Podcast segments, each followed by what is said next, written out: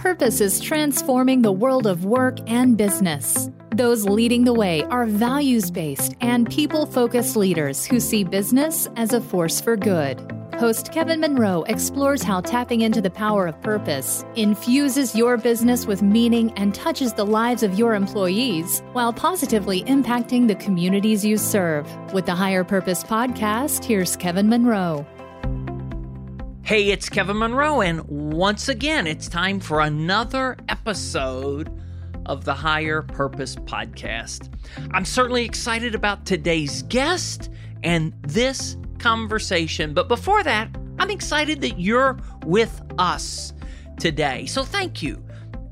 It's always a privilege, and I don't ever want to take it for granted. So thanks for listening. Thanks for joining. Hey, I've known Chris Chancey for a number of years now. Seems like it's seven or maybe a little more. I've watched him grow as a leader, as an entrepreneur, and now as an author. A couple of years ago, I spent some time with Chris and got to see their work up close and personal. A few weeks ago, I received an email about a book he was working on. I reached out and asked for an advance copy so I could read it. And as you know, if and only if I find it valuable and think you will too, would I invite Chris to the podcast. Well, here we are, and I know you're a smart cookie, so you know what that means. The book, Refugee Workforce The Economic Case for Hiring the Displaced, is an excellent read. So here we go a conversation with Chris Chancey. Hello, Chris Chancey, and what a joy it is to welcome you to the Higher Purpose Podcast. Kevin, thank you for having me. This is a bucket list moment for me right here. So I'm honored to be here.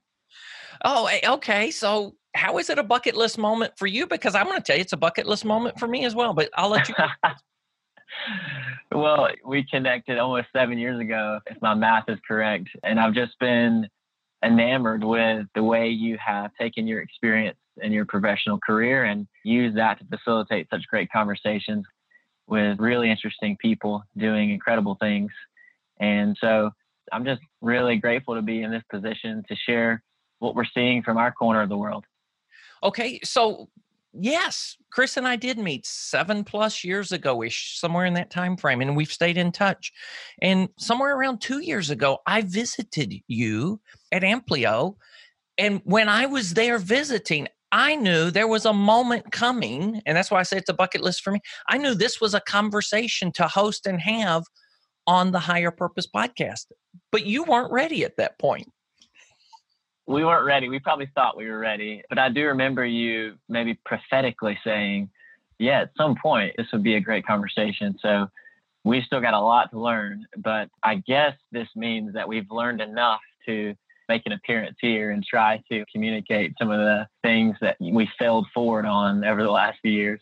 Well, okay. So, folks, you listening, you're going to find out Chris is doing amazing work, very interesting work. And you listening and you, Chris, I find people to be amazing. And you do not have to be an A list celebrity to be on the A list in my book. I just love people that have big hearts, big passion, big dreams, and you certainly do that. So let's get into this. So, Chris, I know you listen to the podcast and you probably know what's coming. So, before we get into this conversation about your purpose, your work, and even your book, but let's ground this in gratitude. What is something you're grateful for in this moment? Yeah, I love always getting to start these conversations this way so I think I'm just overwhelmed right now in gratitude with our team and the team kind of surrounding me. So first and foremost on that my wife, my family, and just our team at Amplio that has given me the ability to pursue this book project and just kind of pursue the overall you know work that we're doing right now. None of this happens without incredibly diligent and Herculean effort on the part of our team. And I'm just grateful that I get to work alongside a lot of people who are much smarter than I am. Mm. Yes. I think every accomplished person I know is in that situation. We're surrounded by amazing people that do a lot of the work, and sometimes we get credit for that work, but we know that we're not the only ones doing this and that we couldn't be doing it without them. So, yeah, the team. And now I mentioned in the introduction about this book, but Chris, and I've also told you before we hit record or even Okay, so you did not ask to be on the podcast this time around. You just sent an email announcing a book was coming, and I responded and said, Hey, can I get a copy of the book? Because I want to see this book may be that moment when we go into this podcast conversation. And so I think I even said in the email, There's no promise. Send me the book, I'll read it. And based on what's in the book, you know, we'll see. Because, like I said, the promise I've made with you listening is I will not have an author on the show to talk about their book unless there are two conditions met. One, that I've read the book first. Two, that I believe you would be better off for leading the book. So, Chris, congratulations. Refugee workforce, the economic case for hiring the displaced fits those, meets both of those criteria, exceeds that. So, give us an overview about Amplio and the work you do before we start talking about this book so people kind of understand okay, what is it that you're doing, the context for that, and why this book? Well, thank you for taking time to read it. And I think we're still just in a place of just humbled that anyone would take time to pick up this work. But essentially, it highlights really the last five years for us in launching what is a, a staffing company that's placing refugees into jobs around the U.S.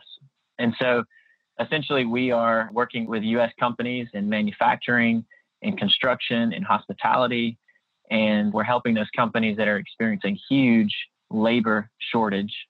Right now in the US, there are over 7 million jobs that will go unfilled in 2019.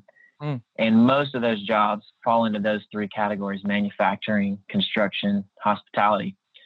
And so we help those companies who are experiencing those labor gaps fill the shortage they have with individuals from the dependable refugee workforce and just recognizing over the past five years that these individuals are legal to work and to be in our country and whether or not you feel like more should be allowed to come or what the immigration process should look like for those that are already here and are legal to work why not give them the opportunity to contribute to experience the dignity of work and be able to pay taxes and you know experience all the benefits of having work? And so we've over the past past five years we've placed right at 5,000 individuals in the full-time employment with around 300 companies in the U.S.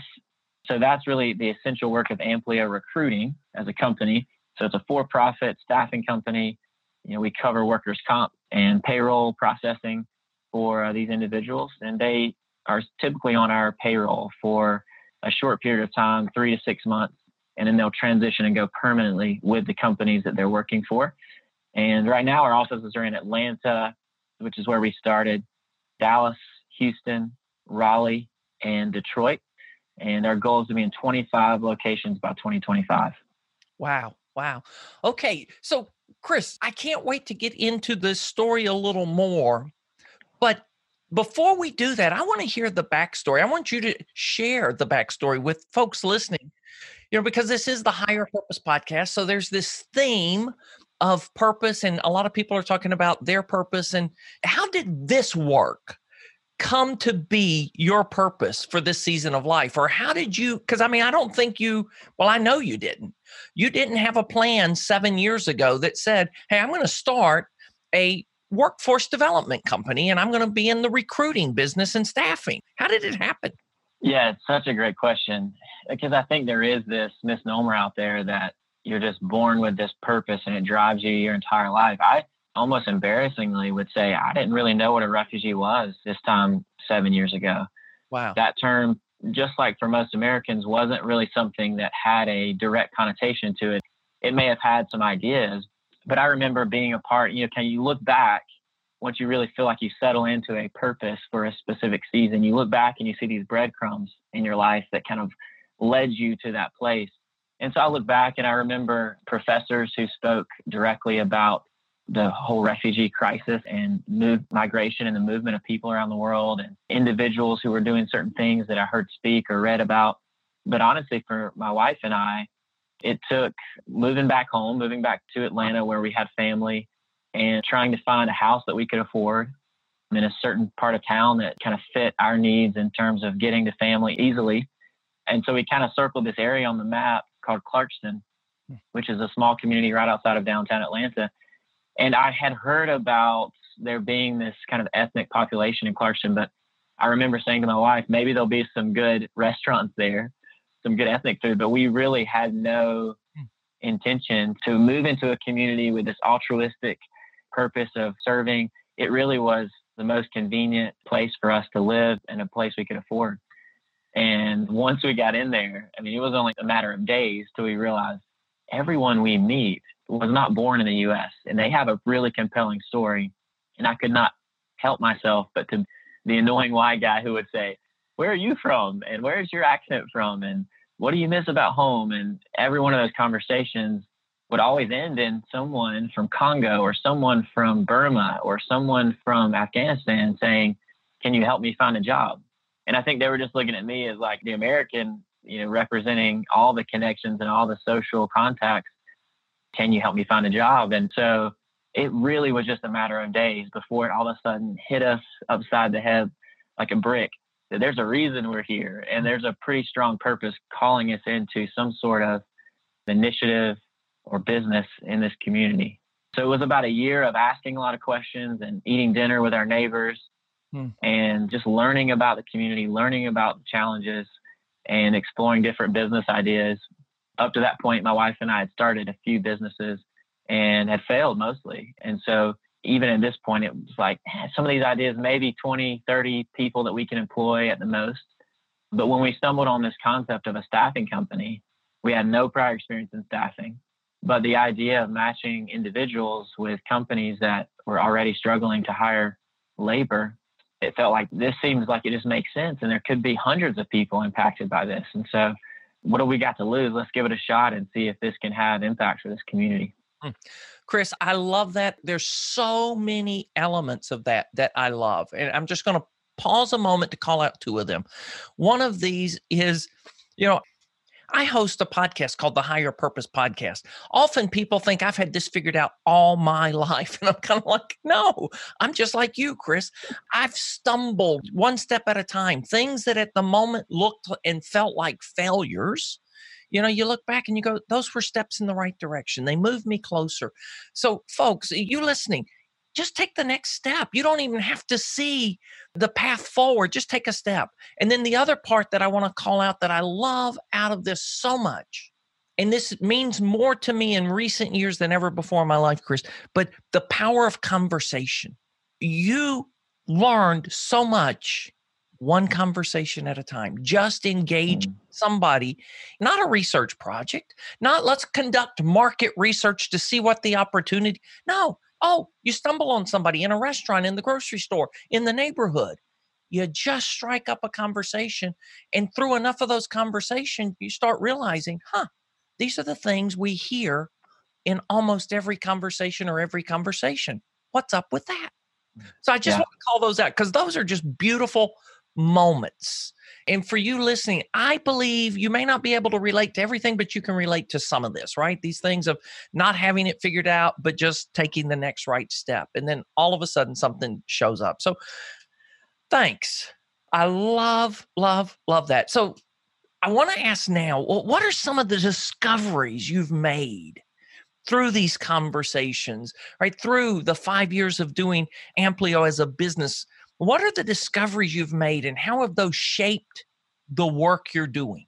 I think that I had some preconceived notions about who immigrants were and who refugees were in particular.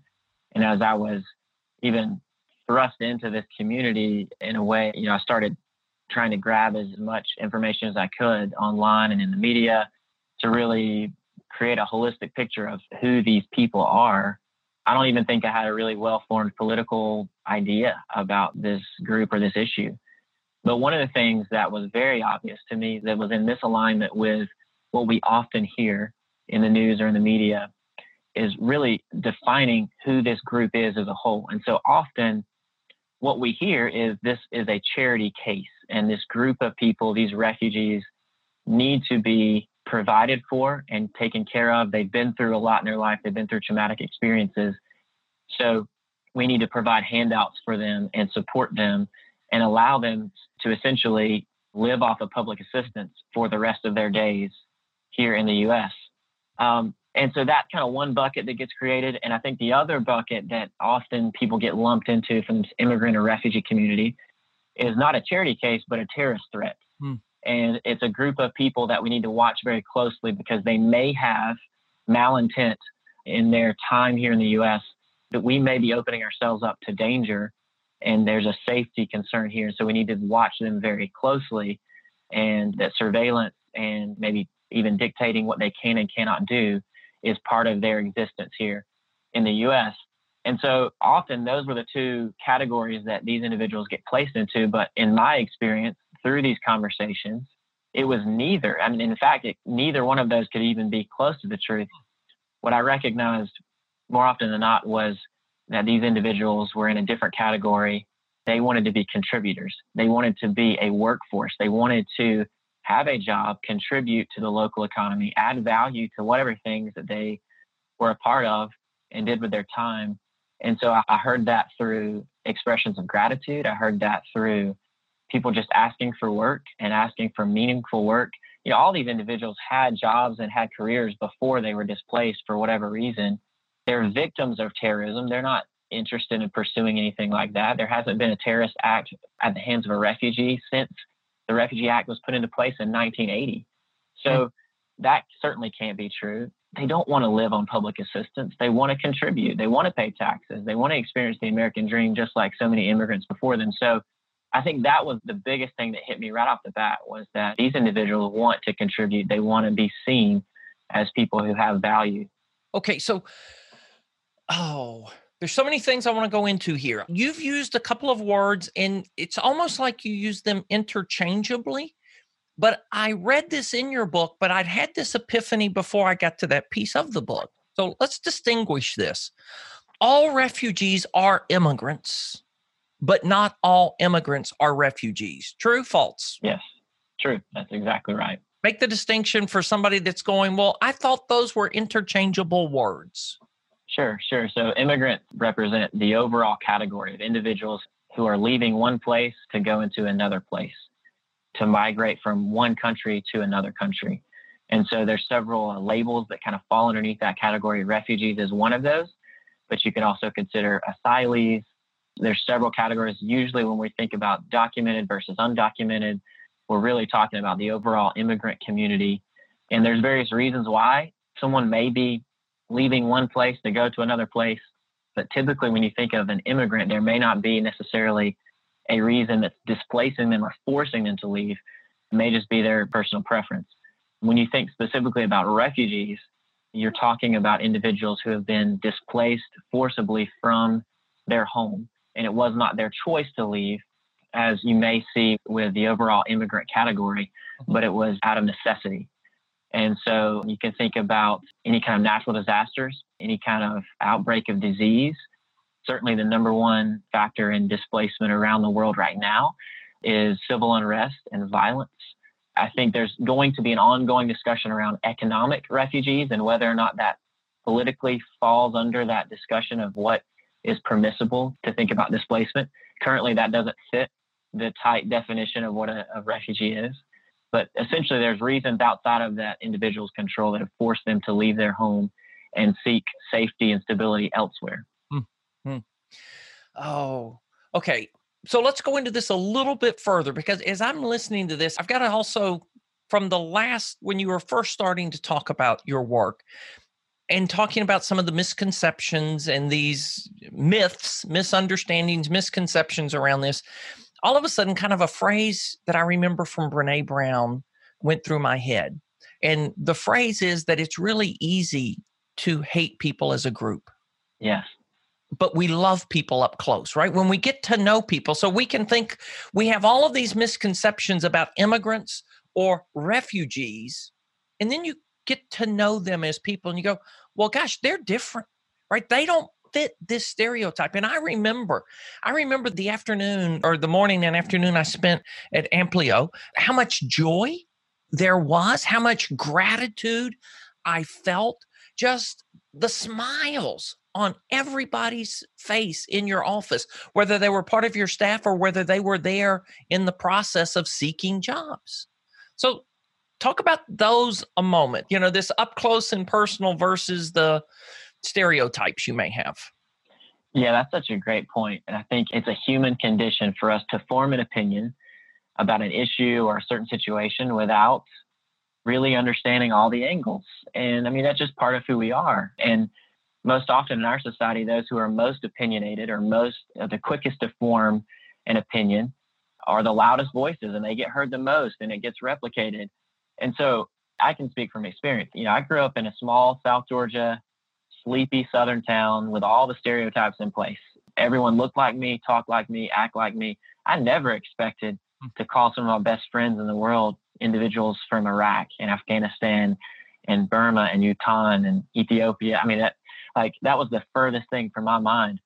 So it all changed when you meet someone and you hear about their situation. And I think often when we think of that, we think, oh, you have this empathy for their situation because of how hard it is. And that's certainly true.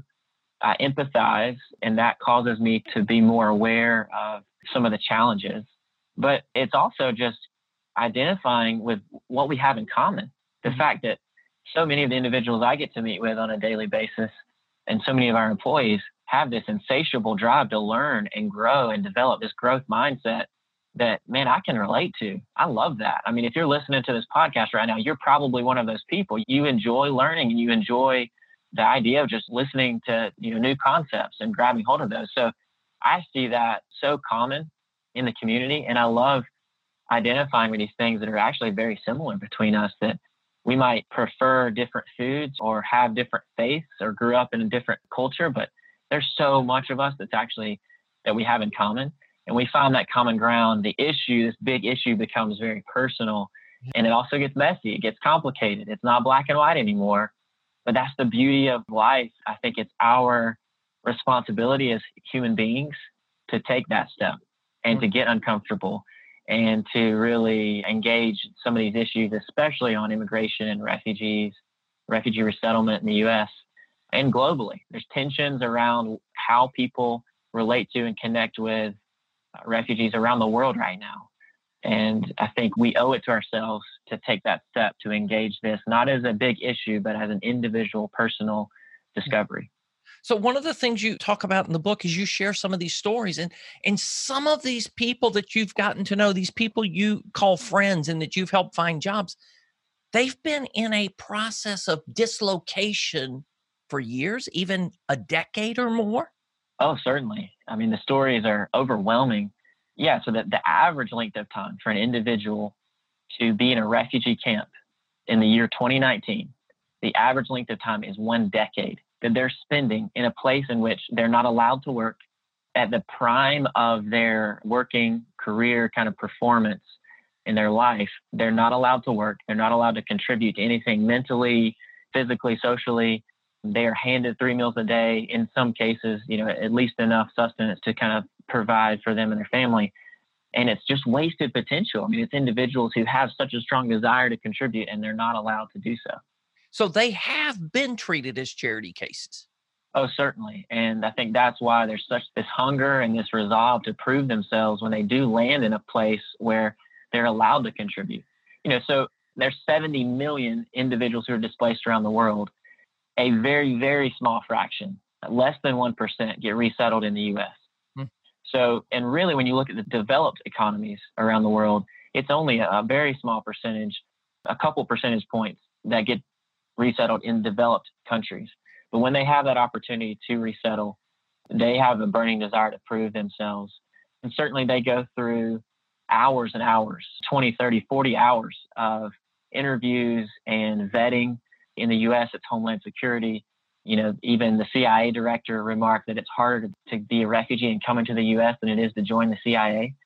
So, I mean, it's a ex- very extensive vetting process that they will go through to even get that access and get that permanent residency in the US.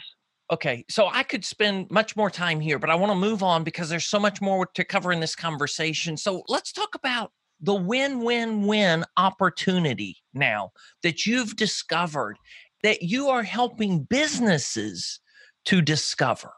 Let's talk about that in general, the win win opportunity. And then I'm going to ask you to illustrate it with one story of one business that has found this to be the solution for them?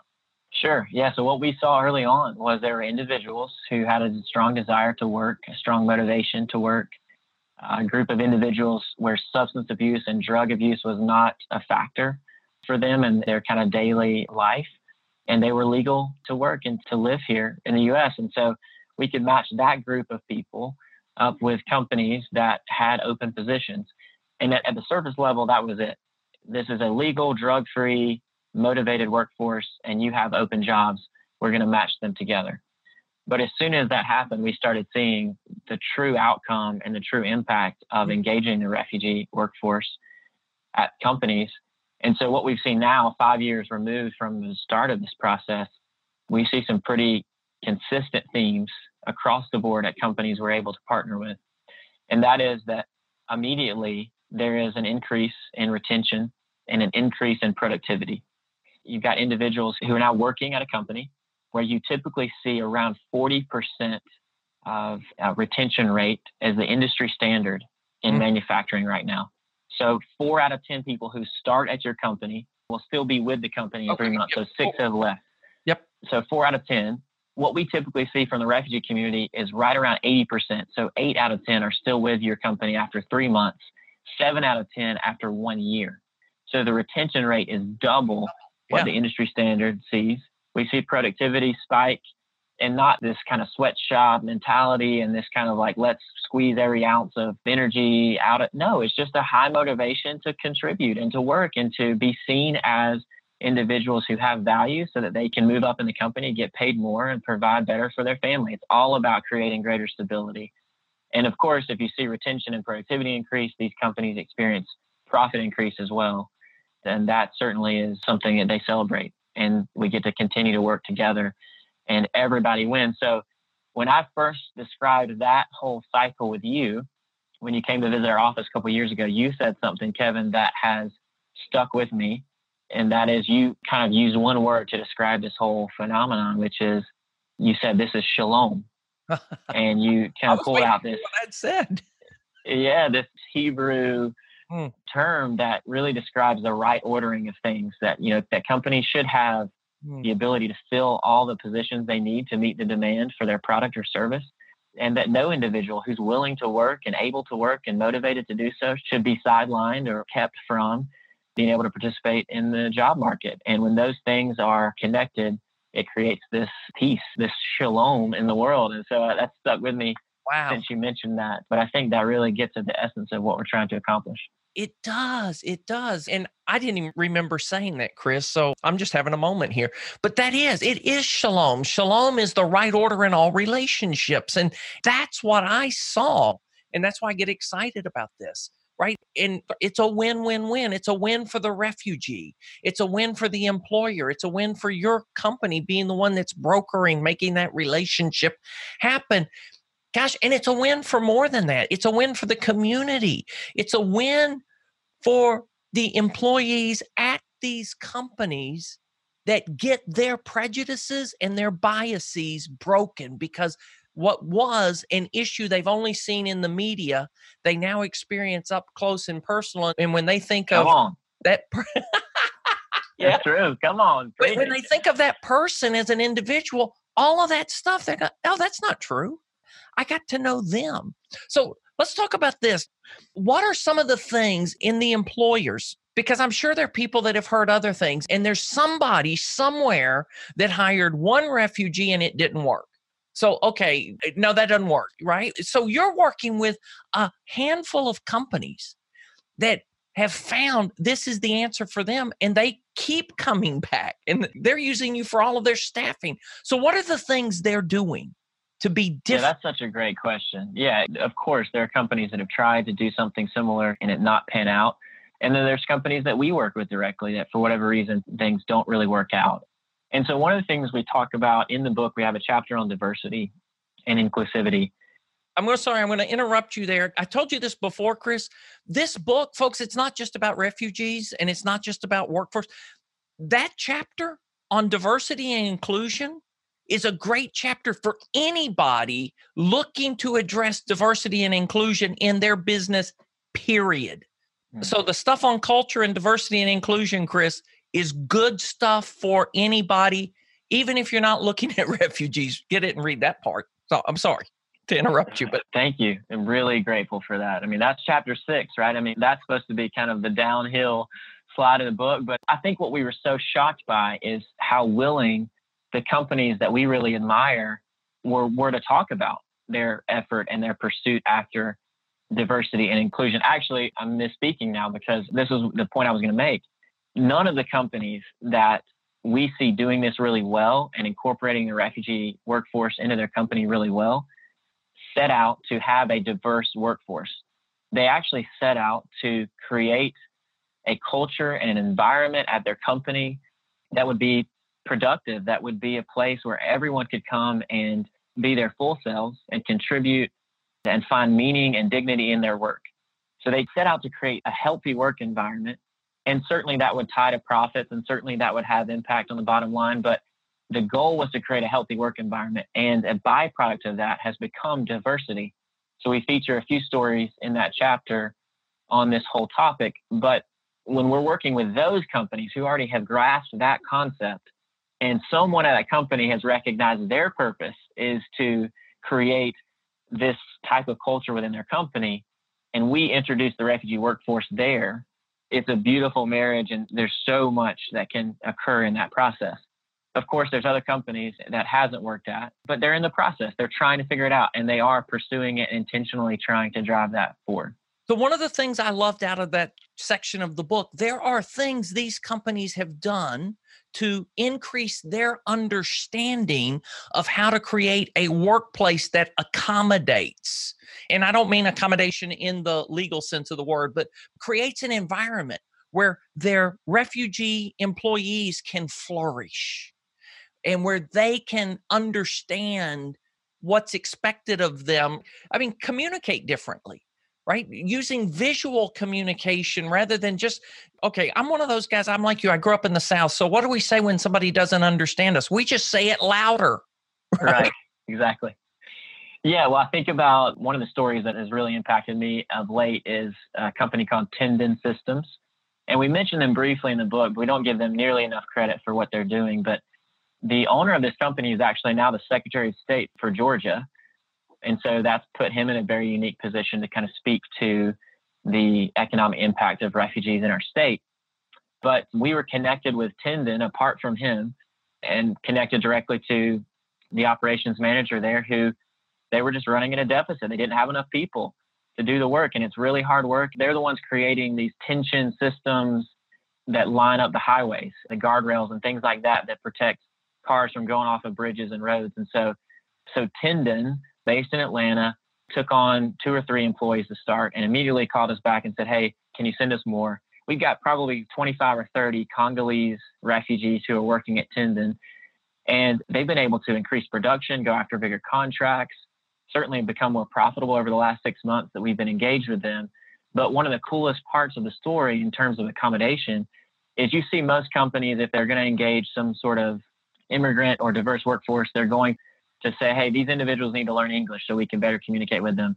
And they'll connect them with some ESL classes or try to involve some sort of English training within the process. And that's commendable. That is a step that is a positive one.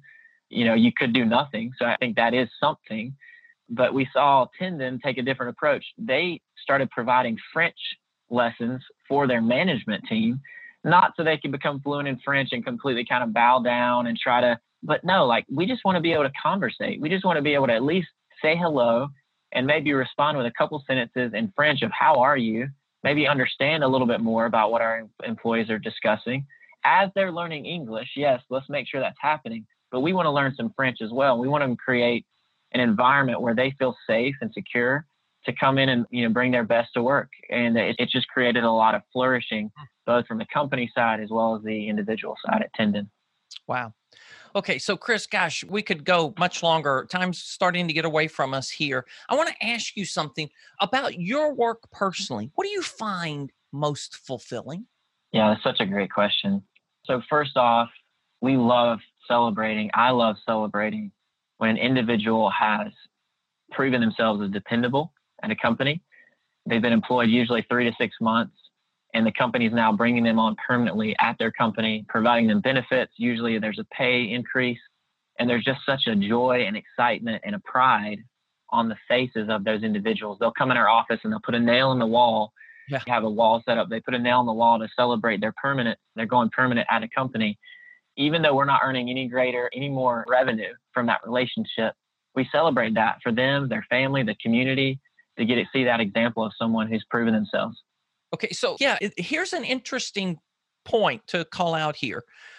You don't make anything off that. I mean, actually, you are losing in a sense right if as someone that provides temporary workers staffing to organizations you're losing some of your talent but you don't look at exactly. it exactly in the moment yeah we're losing but in the big picture every time that happens everyone wins because yeah it's a contagious effort okay so what do you find gosh i'm sure this is a long list doing the work you do but what's most frustrating ah yeah certainly there's frustrations. You know, we talked about this earlier, but I think individuals, organizations that jump to assumptions that may or may not be true that they haven't discovered for themselves. I'm frustrated right now at our government in the US.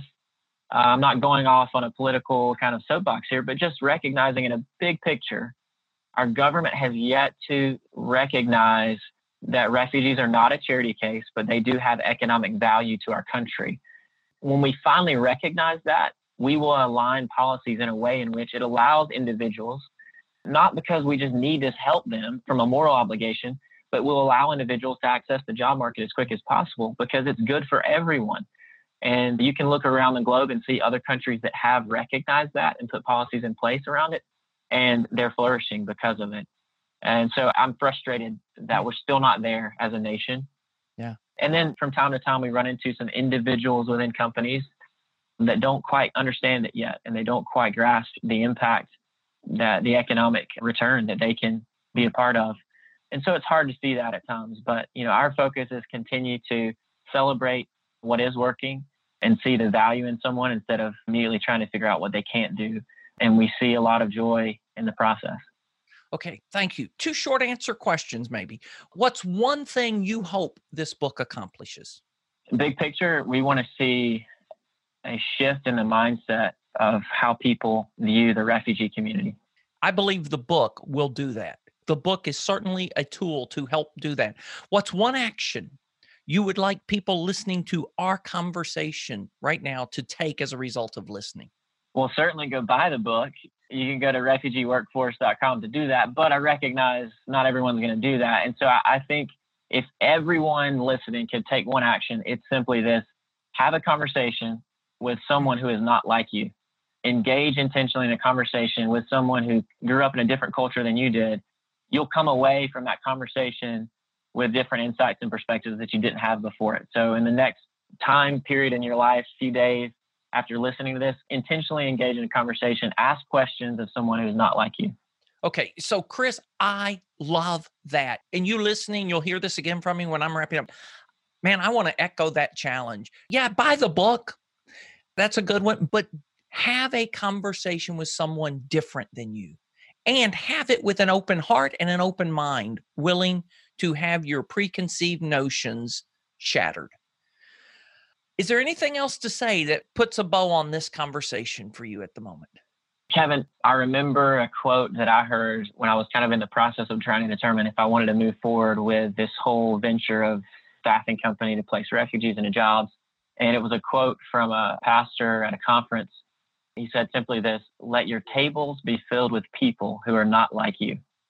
And something about that quote just that I think may have been the moment where my purpose became pretty clear. And it wasn't just like, this is a good idea. I think this could have impact in the world, but it was these words are calling me to a purpose that I cannot deny, a purpose that's worth me pursuing, even if it fails. Hmm. And so I think in terms of wrapping a bow on the conversation, it's just as you mentioned earlier, say yes to something, take action on something.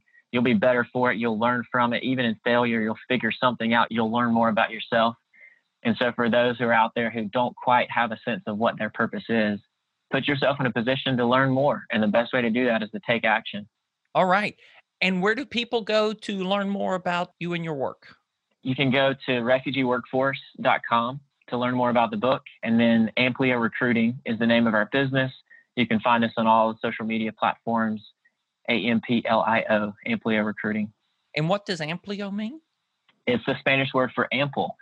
So the idea that there's an abundance and ample supply of individuals who want to work and uh, companies who need to hire. Chris, thanks for joining. This was really fun and fulfilling for me. Well, I've been looking to this for a while, and I'm grateful for your authenticity, Kevin, and I look forward to continue engaging in this community. Hey, thanks for joining, Chris, and I hope you enjoyed this conversation. There's just so many rich elements to it. I love how Chris found his way to purpose through conversations, let me put an S on that, and through a windy road. There's some Catholic literature that said God writes straight with crooked lines. I believe Chris can attest to that, so can I. But I love the fact that through these crooked lines, through this zigzag, there were conversations one at a time that opened the door, led the way. There truly is something to deep, rich conversations. And I love that Chris and Amplio stumbled onto something that is truly win, win, win. And personally, I believe that one added benefit of purpose powered business is that it's always win, win, win. Everybody wins when purpose is at the core of your business. And then I just want to echo this challenge that Chris extended to us. And I want to say us, that's right. You and me were invited into this challenge. Let your table be filled with people not like you. Not like you is a broad category. So I invite you to find someone not like you today, if not today, the next couple of days, and sit down and engage them in a deep, rich, meaningful conversation. And then let me know what happens. You can email me, kevin at higherpurposepodcast.com, or you can call or text me 678 744 5111 and let me know what happened when you did. Hey, until next time, I invite you to live, love, and lead with purpose. Do you have a high stakes initiative that is stuck, stalled out, or stymied, and you're not sure what to do now and how to forge a path forward? The situation is not as grim as you think it is. We can help. Contact Kevin to explore how a winning conversation may be exactly what you need to break the gridlock, unite your team in purpose, and accelerate traction. Call 678 744 5111 or email kevin at higherpurposepodcast.com.